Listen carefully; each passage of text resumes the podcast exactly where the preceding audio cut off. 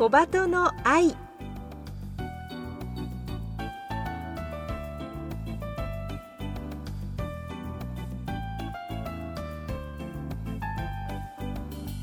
小鳩の愛。ポッドキャスト。またはラジオクラウドでお聞きの皆さん。こんにちは。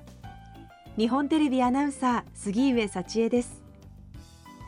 目の不自由な人が安心して街を歩ける社会を目指して。この番組では視覚障害者も晴眼者も共に役立つ情報話題をお届けしています。ラジオ日本では毎週土曜午前8時15分から KNB ラジオでは毎週日曜午前7時15分から15分番組として放送しています。このポッドキャストではゲストの方へのインタビュー部分のみ抜粋してお送りします。本放送と合わせてこちらのポッドキャストもどうぞお楽しみください。それでは小鳩の愛ポッドキャスト今週もスタートです。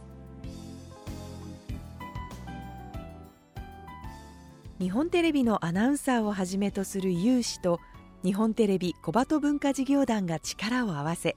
視覚障害者のための音声図書を制作するプロジェクト日テレ小鳩文庫。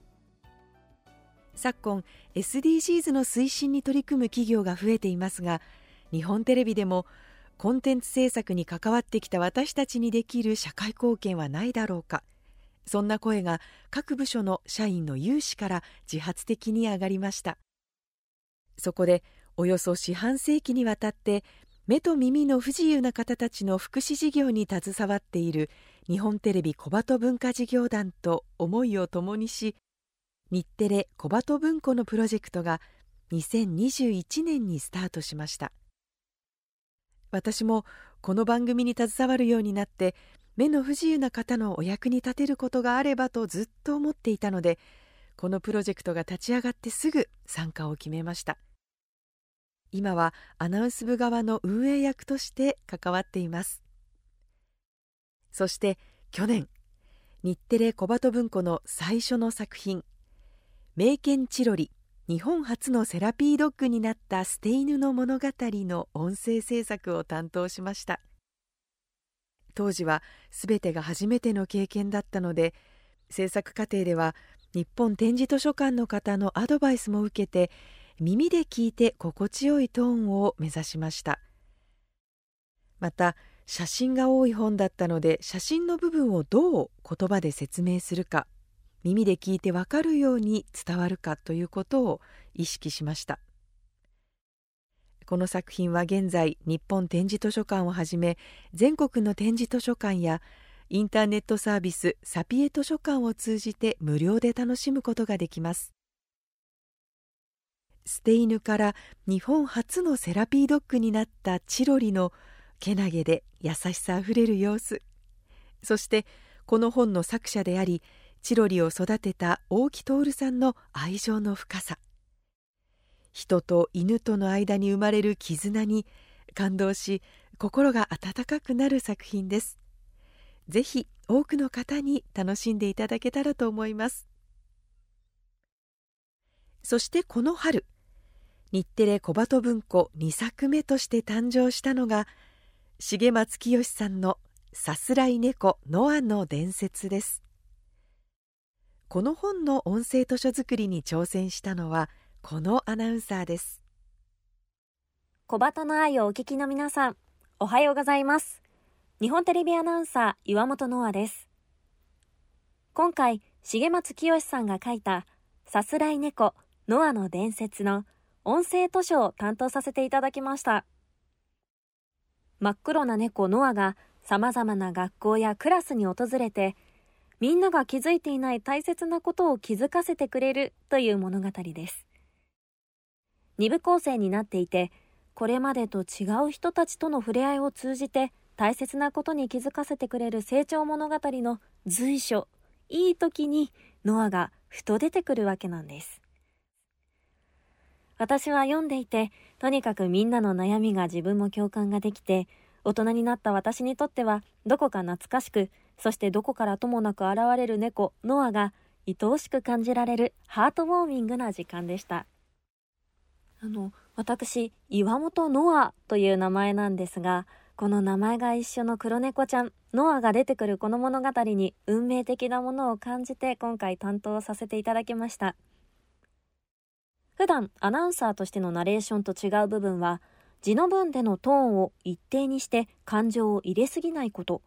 そして句読点の意味合いをしっかりと伝えることに注力しました。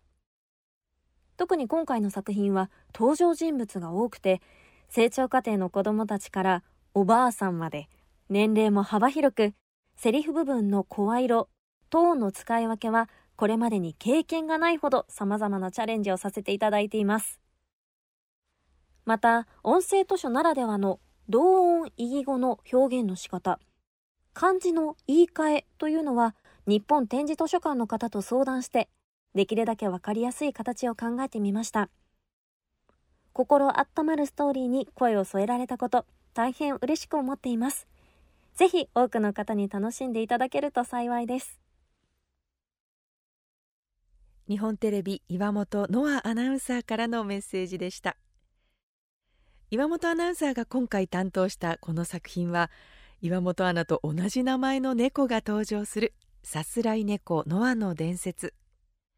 自由気ままなさすらい猫ノアが小学校を渡り歩いては困っている子どもたち悩んでいる大人たちに大切なことを思い出させてくれるというストーリーです。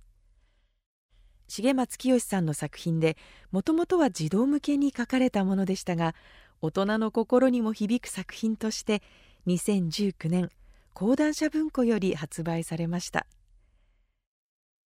私もちょうど息子がこの登場するクラスと同じ6年生なので本当に人事ではなく親の気持ちにも感情移入ができたり懐かしい感情であったり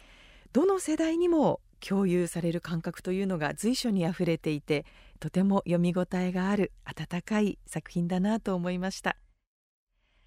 小学生にとっては学校のクラスというのは世界のすべてで友達や先生との関係に悩んだりした経験というのは誰にでもありますよね。今小学生の皆さんもかつて小学生だった大人たちにもどこか刺さる作品だと思います。この岩本アナの制作現場録音の現場に私も立ち会って同じように本を開いて一言一言目で追って作り上げていったんですがとにかくセリフの多いお話登場人物の多い話なのでいろいろな年代のいろいろな性別の登場人物の感情の読み分けというのを岩本アナウンサーはとても丁寧にやっていました。本当は優しいんだけどちょっと強気な物言いになってしまう女の子であったり最初は気が弱い男の子が勇気を出して声を上げるシーンなど演技に近いような細かい感情表現を入れて読んでいましたので皆さんにもぜひ聞いて耳でその世界を楽しんでいただけたらと心から思います。